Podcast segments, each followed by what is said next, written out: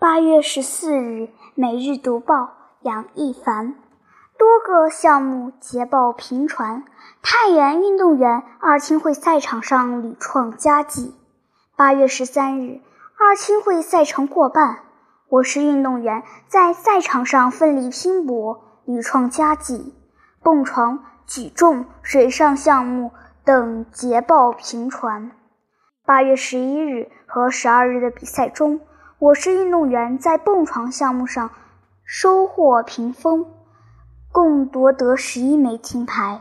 据了解，我市运动员在这个项目上的整体实力属于国内一流水平，在各个年龄段均有人才储备。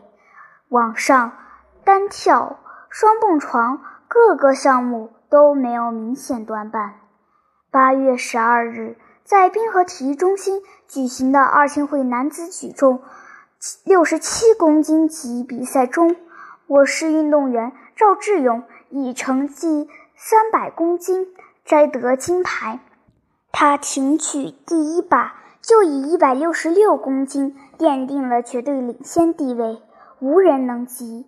此前，我市运动员罗诗芳在女子甲组五十九公斤级比赛中。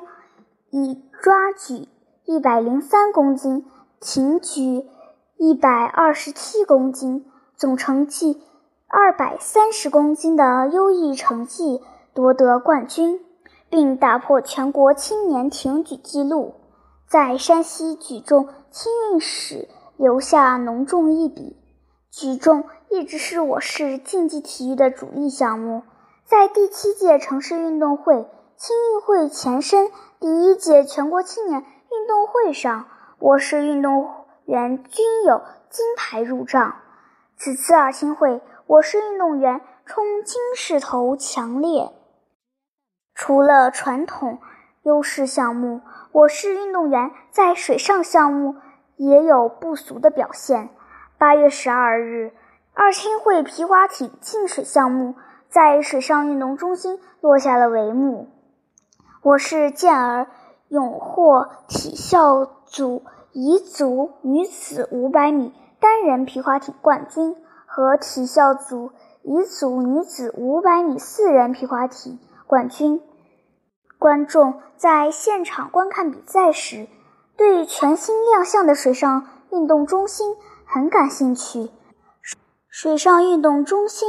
位于汾河太原段综合治理三期工程蓄水河段，项目全长二点五公里，总占地面积九百亩，水域面积近五十一万平方米，陆域面积超一百万平方米。二青会期间，水上运动中心主要承担皮划艇、赛艇、龙舟及桨板比赛项目。